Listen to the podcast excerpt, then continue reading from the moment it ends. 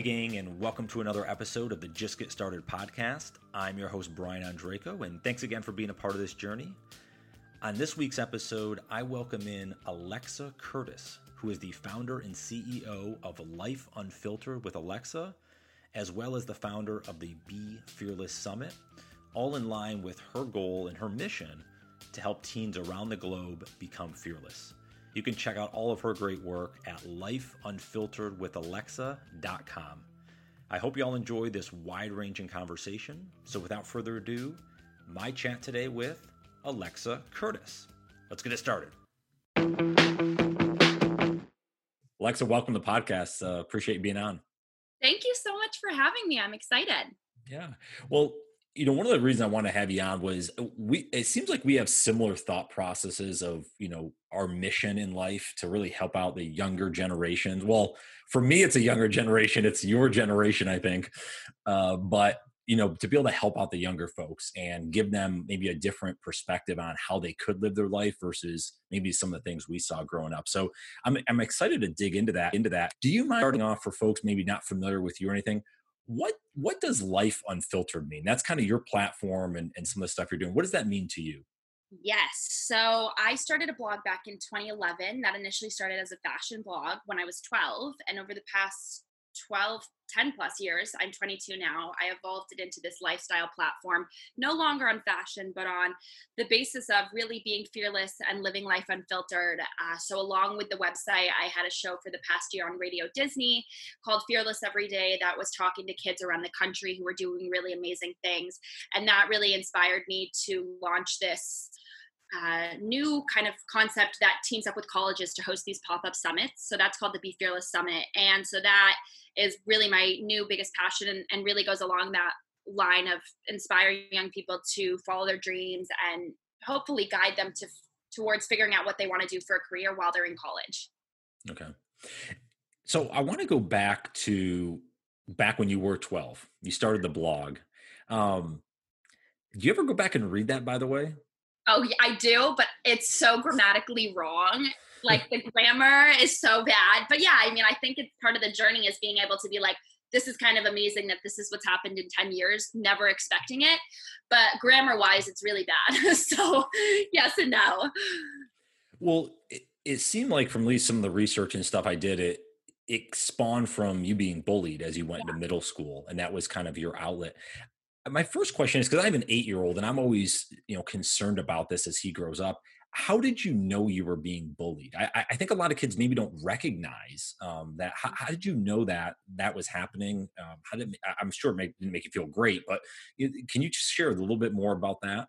That's such a great question. And I would kind of preface the answer by saying that I think any young person who, and at the time I was in seventh grade and I remember it, who shows any sign of difference, especially in the town that I had grown up in, is a super small town. It was a public high school. You know, we were all, it, it was kind of around the time when it was just like sweatpants and Uggs and it was very traditional. And so I really didn't come from anything. And along with that was trying to be into fashion and follow this dream that I had, which was writing at the time.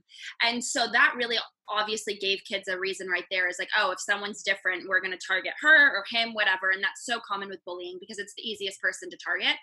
And so, uh, how I knew I was being bullied uh, I guess it kind of just happens. I mean, there was like certain situations, uh, anything from like the lunchroom, which was I remember such a big anxiety of mine, uh, going into the lunchroom and like kids being like, "Don't sit here at this table," which then made me maybe other people like eat in the bathroom or the library because I didn't want to be around people because I was kind of scared of them.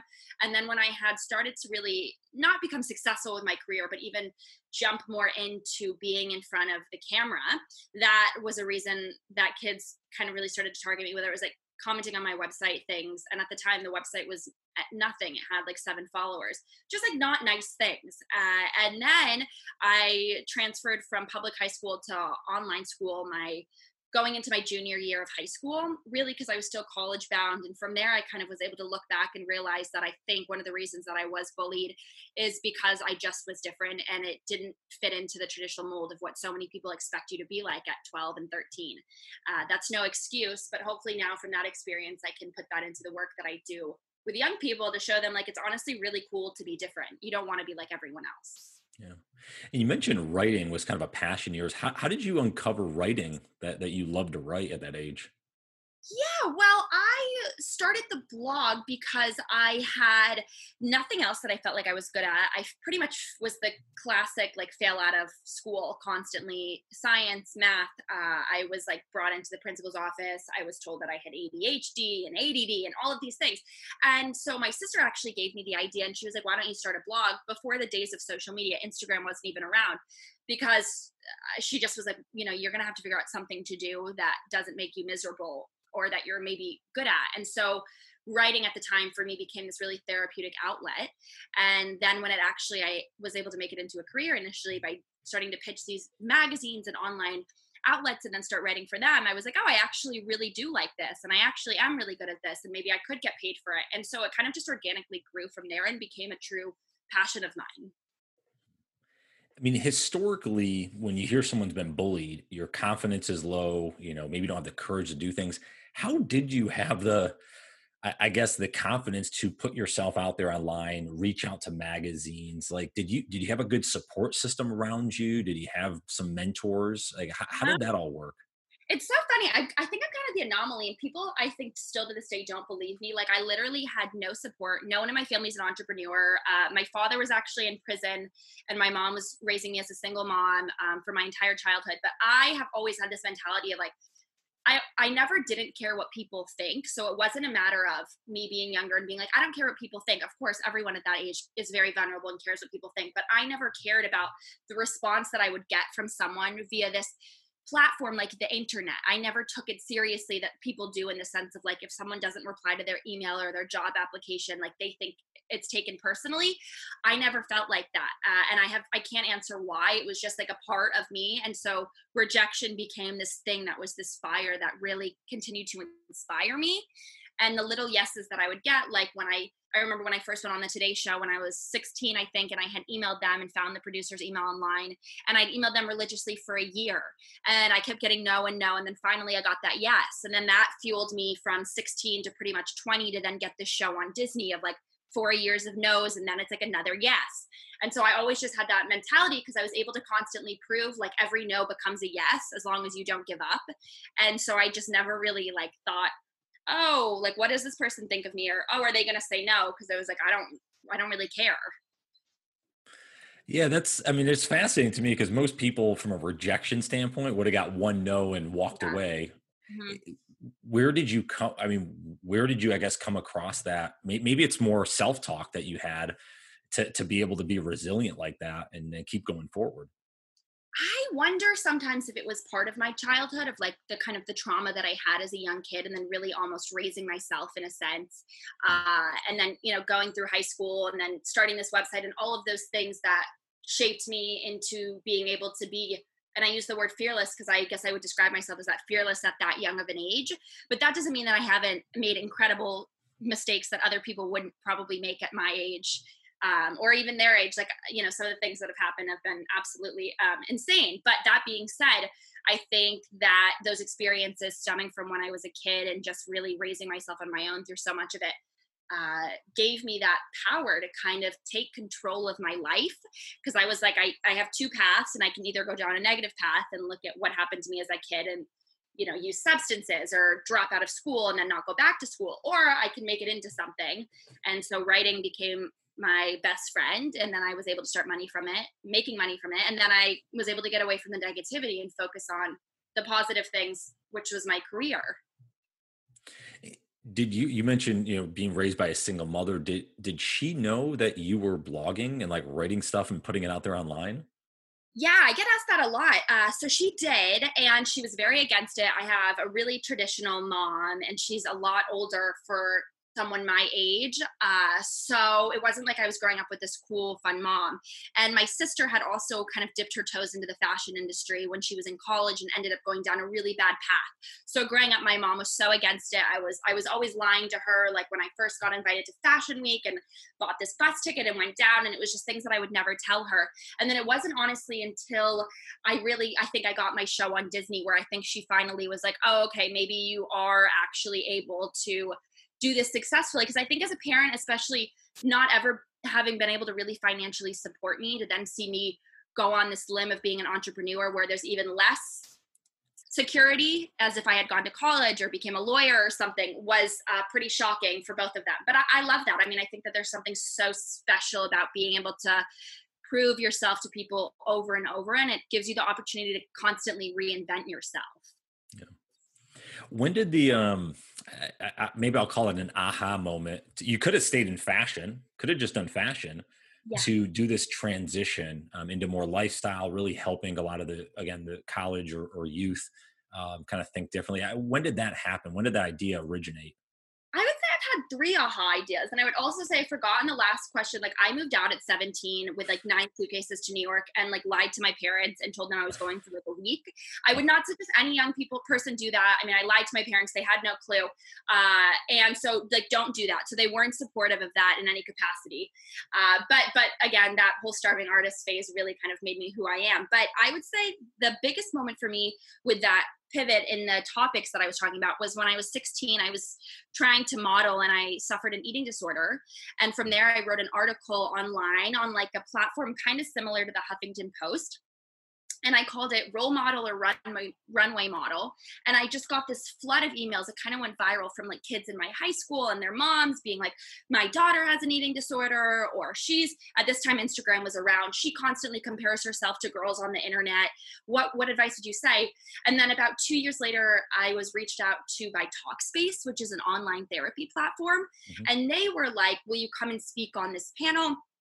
We'll bring you to New York because uh, I think I was I was in Connecticut I, I, think for something at the time and so I went down and I appeared on this panel and then from there I walked away from this discussion on social media and mental health being like what can I do like this is really I think what matters to me is helping young people like I have no interest in fashion nor do I even find myself fashionable in that sense and so I decided to start this nonprofit, and then it kind of snowballed from there. And then once I got the Disney show and, and realized that that was this huge networks first chance to talk about mental health and they wanted me to do it uh, i really kind of decided that that was all i cared about was how to help young people not only with mental health but the littlest things of like not knowing what they want to do or not knowing who they have like who their friends should be or dealing with stuff with their family and um, and that kind of topic.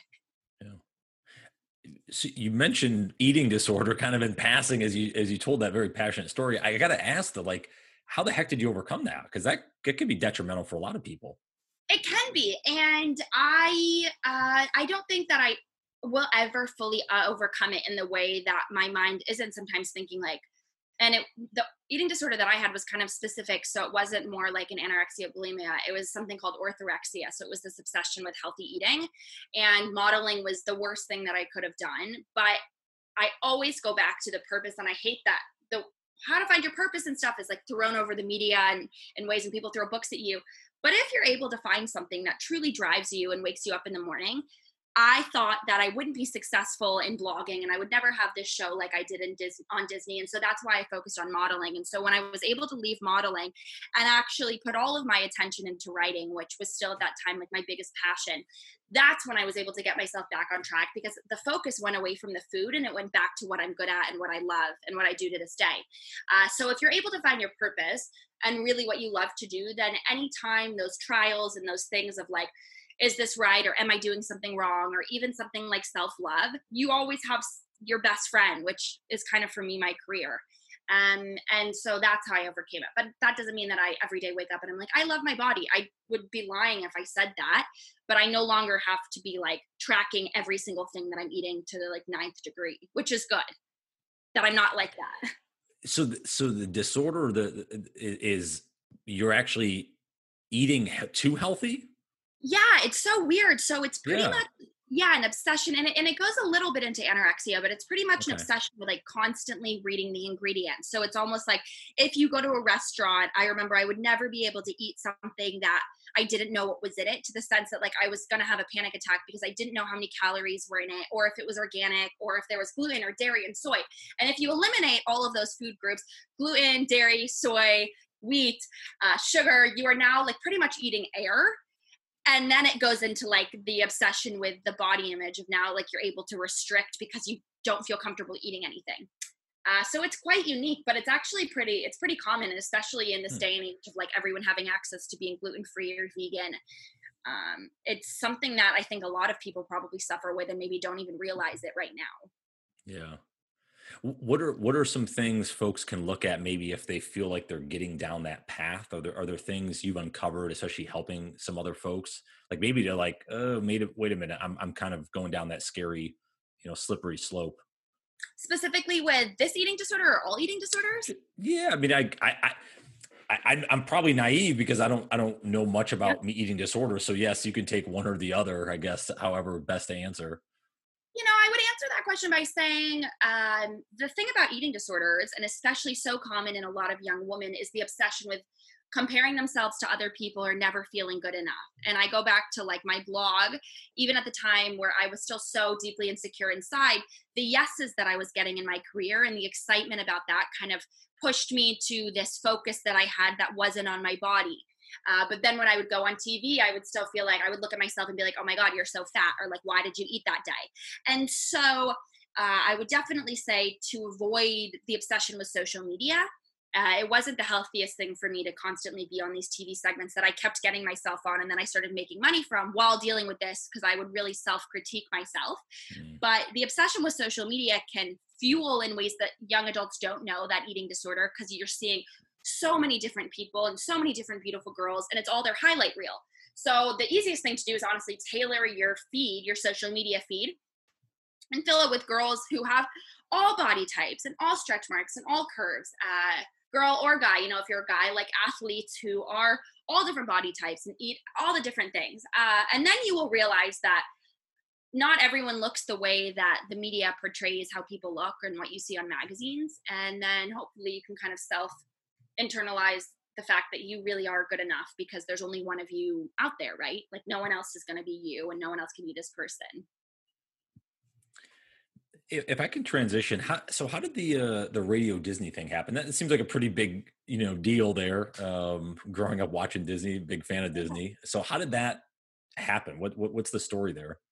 Yeah so i uh, i moved to la for three months with um, a now ex best friend of mine from childhood and we went there as pretty much a test and i was like i'm gonna give myself three months. I was living in boston at the time i was about 18 or 19 and i was like i'm gonna give myself three months. Will you come with me? We can sublet you know an apartment whatever and i'm going to see if anything happens. So then i've crossed all of these cities off on my bucket list um, and so I went there and I had simultaneously written an email, I think in like October to like 600 producers, 400 producers, sorry, that I saw on an email list online.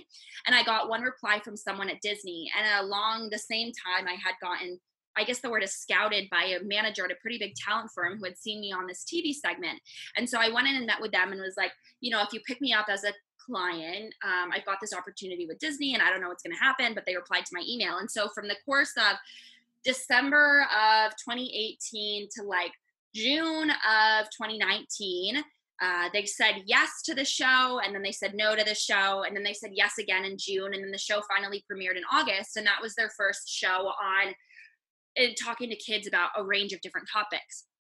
But that being said, I went into a company like Disney being an adult, like a full-fledged adult where I'm able to drink and I'm able to, you know, live alone and do things that a lot of people don't do or expect when you're watching a platform like Disney. So I learned a lot in that year, but I walked away from it having only signed a one year contract with them, uh, feeling like I wanted to not have to have that filter on myself that they had you know put on me that they usually put on 12 and 13 year olds who don't know necessarily what's going on in the world in the way that i think at that time that i knew too much about the world and, and wanted to talk about deeper things any advice from more from that producer side? You're kind of the behind the scenes that if folks are looking at saying, "Hey, I want to get picked up by someone," or "I love you know the, the aspect of that," they should watch out for anything in particular from a contract standpoint. Maybe it's from you know something else.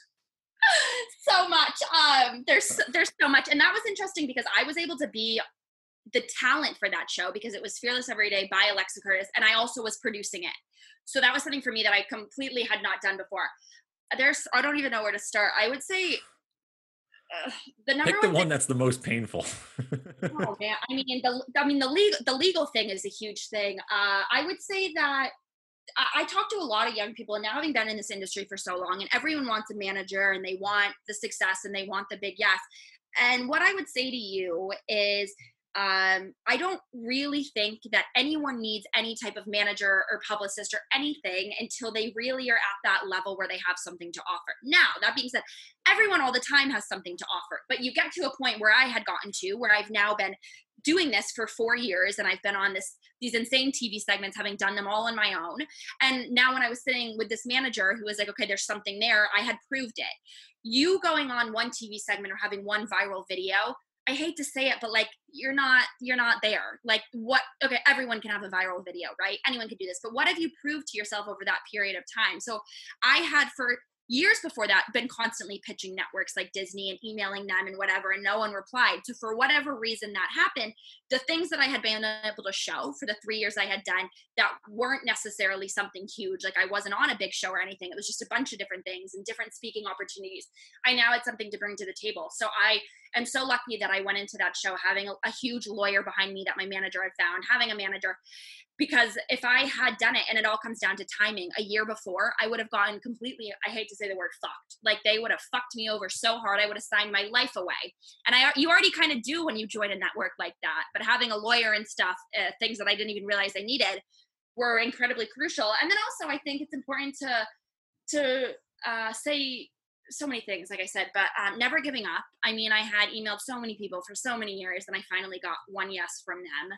Uh, and then also timing and then um, additionally to that it's i had so many people uh, constantly telling me that my social media numbers were too low and that i wasn't going to be able to be anything because i wasn't a celebrity and how can i give you a show if you're not anyone? And then i got someone at disney to take a chance on me solely because they were seeing me and not the fact that i don't have a million instagram followers. I mean it wasn't like i wasn't anyone but I still don't have a million Instagram followers. And I think it's really important that young people realize that it is not about the following as much as people make it, but more what you bring to the table. Because you could have a million Instagram followers and get picked up by a network like Disney and have no clue how to conduct yourself in a meeting or on an interview or on an email. And they're going to drop you quicker than they picked you up because if you can't be good at business, it goes hand in hand. Um, and that was a very long answer, but there's so many other things. Like I feel bad even ending it there because there's so many things. Oh gosh. Well, let's we, we might have to do another part two and just I know. To... Oh boy. Yeah. Um, but nonetheless, I mean, I think it goes back to some of those things you'd mentioned as you kind of learned a, a, little bit, and then ultimately you had to, you know, probably make some adjustments and on the fly um, as you went forward with it. I, you you've talked you've mentioned this several times through our conversation already about anxiety, insecurity, those type of things. How have you maybe more recently you mentioned the support systems maybe not there as much when you were younger but how have you dealt with a lot of that from a a, a mental health standpoint? I, I, don't know is it therapy? Do you have mentors now? Do you have, like who do you lean on? How do you work through that um, I saw you do some meditation online, so that maybe it's part of it, you know. But like, talk me through a little bit of how that works uh, for you, you know, personally. I've suffered with mental health my whole life, and I think I know so many successful entrepreneurs. Not to put myself in the category of a successful entrepreneur, but I think that there is a pattern of a lot of people whose brains are perhaps wired in different ways uh, that deal with pretty severe levels of anxiety or depression and and and whatnot. Uh, so I started struggling with my mental health, both anxiety and depression, starting about when I was 16. And so I started going to therapy. And no, that support system for my entire childhood really wasn't there. And it wasn't up until I was about 18 and I really started hanging out with like older people and going to new events and stuff where I was able to create this network of people for myself that I had waited for for so long that people usually have in high school or middle school and then also on top of that, I started a podcast two years before I got the Disney show where I started talking to huge founders all the time and just so many walks of life, people that have become some of my really good friends to this day. So I never had a mentor and I still don't have a mentor. Uh, but everyone that I know has a mentor. I don't know why I never had a mentor, but I have had so many mentors in so many different conversations from interviewing people for now four years to the fact where like I don't need one person I can email and be like, is this a good business decision? Because I have 300 people that I know that I could like just reach out to for a range of different things. Um, so I don't, I can't speak to the mentor thing because I've never had one, but I think having spoken to so many people, and you, I mean, you have a podcast, you know the same thing for so long. It's like you're constantly picking up pieces of mm-hmm. pieces of feedback. Uh, and so now uh, I, I have been in therapy. I honestly haven't gone for the past like year because my insurance kind of switched. Not year, but about six months. Uh, but I was in therapy for about three years. Still planning to go back. I don't know why I like haven't put it at the top of my list. Um, Headspace is a huge thing for me. Uh, I take every Sunday off of social media. Like I delete Instagram off my phone. That's changed my life. And also knowing like when I'm getting really burnt out or when I'm getting really depressed and being able to know the triggers, I think, that I didn't realize as a young kid. Uh, it can be the smallest things, especially having moved to LA and being in this super fake city now. That's something someone can say and it can kind of spiral me honestly into a really negative path and i know now like what those words are in sentences and I know how to get myself back out of feeling more depressed or anxious. What what are I'm just curious what are some of those things? It's interesting. And you know, I, I was dating this guy who I met at my office, my WeWork office, who's also an entrepreneur. And um, I, I ended up ending it. It was like right when COVID kind of started happening. And what ended up happening is he constantly was saying this this hustle culture. And it was getting to a point where like I have moments where I get really confused or frustrated, or I have had a lot of rejection, and it does get to me sometimes. And so, constantly being around people that are like, Are you hustling? or like, Are you doing enough? or like, It's a Sunday, like, get up and work. No, like, I need the weekend to not do anything. Uh, it gives me a lot of anxiety to like be around people who are constantly working and not also like relaxing but to them that's they love it. And it's not that i mm-hmm. don't love my job i love my job but i also need to like be young and 22 and like breathe sometimes. So that's a thing. And then also uh, the conversation surrounding numbers and social media i don't think that'll ever go away for me until i have a million instagram followers uh, but constantly having people being like what are you doing? Like you don't have a million instagram followers. As someone who has worked so hard and, and done so much uh, and proved it to like the parents who follow me because they're the ones watching like the Today Show. To then have people in the industry constantly be like, "Well, till you have a million Instagram followers, like you're nothing." Uh, that's a trigger for me, and so I kind of avoid going out in groups or like to parties and stuff that are only influencer or like TikTok star parties because sure I might meet someone there who's great, but also I don't need to then become depressed for five days because I know like I feel now insecure for something that is so unnecessary. Uh, so I would yeah. say those top two. Yeah, the the follower thing is really interesting, and it's not to your point earlier. It's not how many followers. I mean, we. No. I think we all know that now. It's the the follower number doesn't matter. It's how you're engaging with the the followers you do have. Yeah. Right. And the content you're putting out and, and the goodwill, I think, you know, I think that I, am a big on positivity and optimism. I think that wins um, ultimately.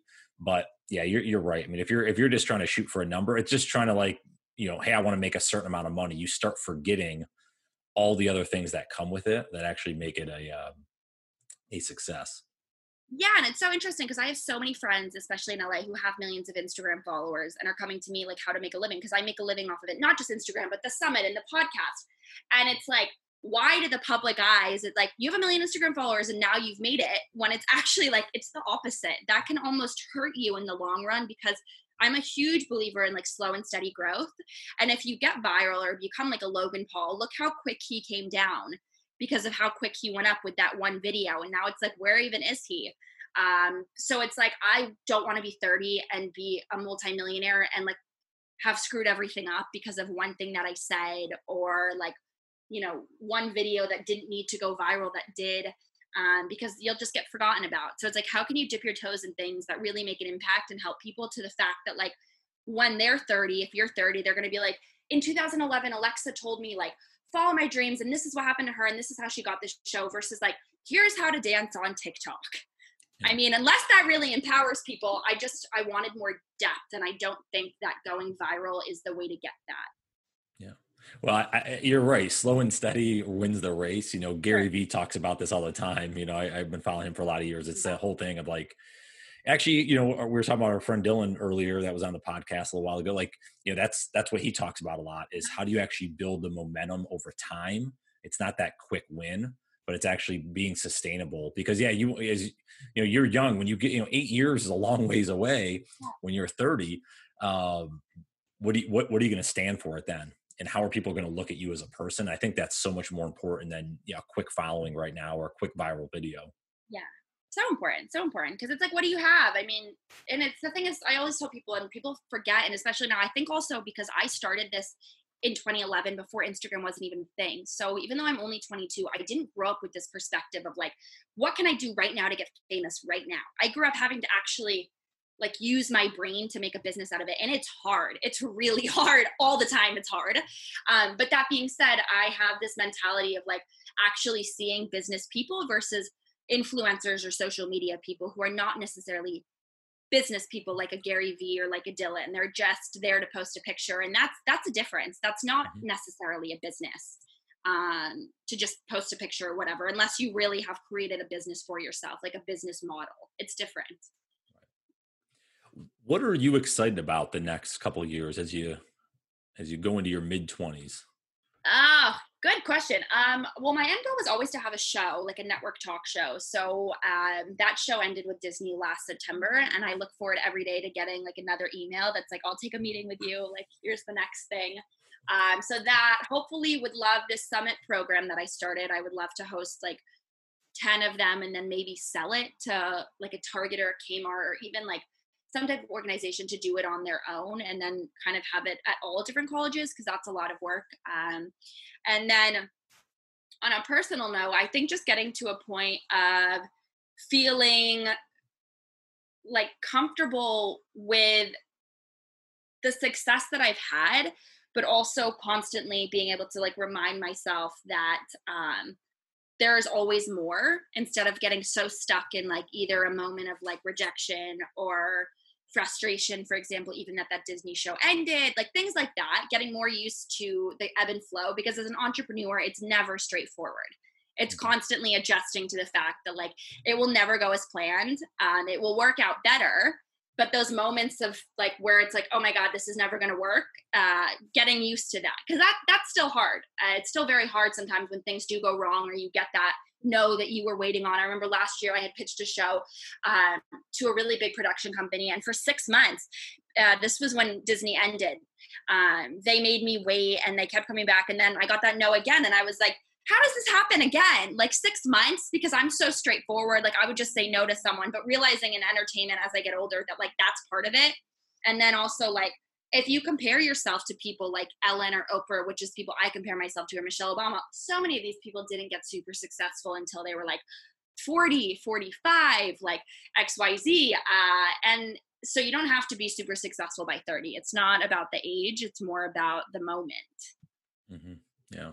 Well, it goes back to if you're sharing your message and the thing that you're passionate about, but that you, you know, where you actually kind of love each, each and every day. I think that comes out in the content you put out and the things that you do, right? If you're fake, people can pick that up. 100%. People aren't people aren't idiots, you know. So I, I think that's you know again you keep doing what you're doing. You're you got a long long way ahead of you, right? You're got a lot of years there. Um, on, on that note, so you don't have to go back this far because you're only 22, but the young the youth let's go someone that's maybe getting out of high school or maybe in high school thinking about this whole thing of like what the heck am i going to do with my life? I'm not sure what have you. What piece of advice would you share with them? I always like to to have the caveat of like you only have a post-it note very quick concise. What is like the number one piece of advice you'd give someone um, to help them on their journey I always say experiment slash get uncomfortable. Like it's great to spend hours scrolling through social media thinking that's how you're going to find your purpose or reading a million different books. That's great. But I didn't realize how much of an impact until I got older. The little things that I was doing, like the internships or the emails that I was writing. And at that time, I didn't even know what I wanted to do testing out TV, testing out modeling, all these different things. And then I got that moment when I was 18, and I started it when I was 12, right? It wasn't like when I was 12, I was like, I'm going to inspire people for a living. Uh, I had years there to figure it out. And so by constantly trying things and getting uncomfortable, you learn so many different things about yourself to then when you're in an elevator with someone who you want to be your boss or like who's incredibly inspiring to you you're now not scared of what they're going to think of you you're like this i know what this person's going to think of me because i'm a badass and like here's my business card and it's always kind of like as a young person, what is your elevator pitch? Even if you don't have anything on your resume, what do you have to bring to the table? Even if it's something as small as I'm good at math, to I started this business and I made a million dollars at 18 and now I'm going to sell it. Like, you all have something to bring to the table, but you have to figure out what it is by learning about yourself. Sound advice, and more people need to hear that. More I hope people so. I hope so. Well, it's I, I've tried to preach, you know, something like that for a while to a lot of folks around. You have to get in the dirt and you have to actually start playing around. You can't just not that book and books I think are really good. I've actually read I've actually read more probably in the last two years that I've ever read in my life. But it's taking what you learn in the books and then trying to apply that to yeah. to other things that you try out and, and, figure out. So I think that's that's great advice. Um, yeah. Anything else? You're anything else going on? Anything else to before we uh, end this? Um, I don't think so. I feel like I really opened. You excited? To, the what's the pandemic? Obviously, has been a massive. Well, I really want to talk know, about it. I don't know when this is going to air. Like, if it's in six months, is like, is the world going to be different by then? Um, but yeah, well, yeah. I, I'm, I'm. Well, the one thing I wanted to ask was real more around the summit because you started yeah. this thing, and now it seems like obviously some of that stuff's on hold. Yeah, and like I said, uh, when you asked me the question about um, what advice or something I would give, or, or oh, or what I'm excited about, I'm excited to get more uncomfortable in the like deeper stuff of like I never expected to have. You know, I, I spend probably fifteen thousand dollars on a summit, um, and the first one was an insane amount of money, and that is not all money that I have. It is money that I've maybe like half put on a credit card that I got a grant for that I had sponsors pay for. And so in March, when I found out that that had to be canceled, like this is not like I, I mean I have a team, but it's all young girls. Like I pay them all, but it's not like I've I've got this you know CEO from the head of Nike working for me. And so I I really had to take a moment there and just be like, how not only like how did this happen, but how can I feel comfortable with the fact that things like this are constantly going to happen when I'm an entrepreneur? That was a little bit deeper, right? Because that's a mm. huge production. Um, and so now we've able, I finally been able to find like a date to do it virtually, which is going to be September 26th. But that's now a whole other thing. It's now like, okay, now I spent all the money that went for that summit, and I still owe these sponsors back their credit and the speakers, and like, I don't even know how to host a virtual platform. But that's almost the kind of exciting thing, right? Is that you never know what's going to happen, and that goes back to being constantly uncomfortable, because otherwise, like, I don't want to work a desk job. I've tried it; it doesn't work for me uh, I love this like living on the edge. But it's cool if you can live on the edge and the thrill of it and also be successful and make a living off of it. That's the best part. Um, so I, I guess it's like as a business owner, it's kind of the pivot. It's like how do you bounce back from the things that are really hard to bounce back for, and then prove it to the people around you. Yeah. And what's the summit going to be about? Any any details there? Yeah, so the first one was at Drexel, and then the next one was supposed to be April 1st of this year at UC Berkeley. And it pretty much uh, had a lineup of speakers. Um, like the first one had, like, Headspace is our sponsor. One of the founders spoke, um, Shake Shack, makeup companies, like super cool things. Um, and so this one, the v- it was pretty geared towards tech. So there was like tons of panels about VC and getting funded, and was the head of Lucasfilm, which is like a huge uh, production company, and she was our keynote. And then there was panels in the afternoon, like big mental health figures and entrepreneurs and people on social media. And so that whole schedule uh, is getting altered now because I think the world has shifted so much, and now I don't. It's completely open to the world at this point the summit. It's not just for college students so i've had to rework that schedule and i don't know everyone right now who's going to speak uh, but that that existing schedule is still on the website uh, so you can kind of get a sense from there if you want to know like the types of speakers we have um, but yeah i should have a better sense of like who is actually going to be speaking probably by like early august. That's awesome. Well i love your energy you you got a lot of excitement in you, and it seems like you got a lot going on. So um, I, I, I enjoyed chat with you. I appreciate you coming on and uh, and sharing a lot of your journey.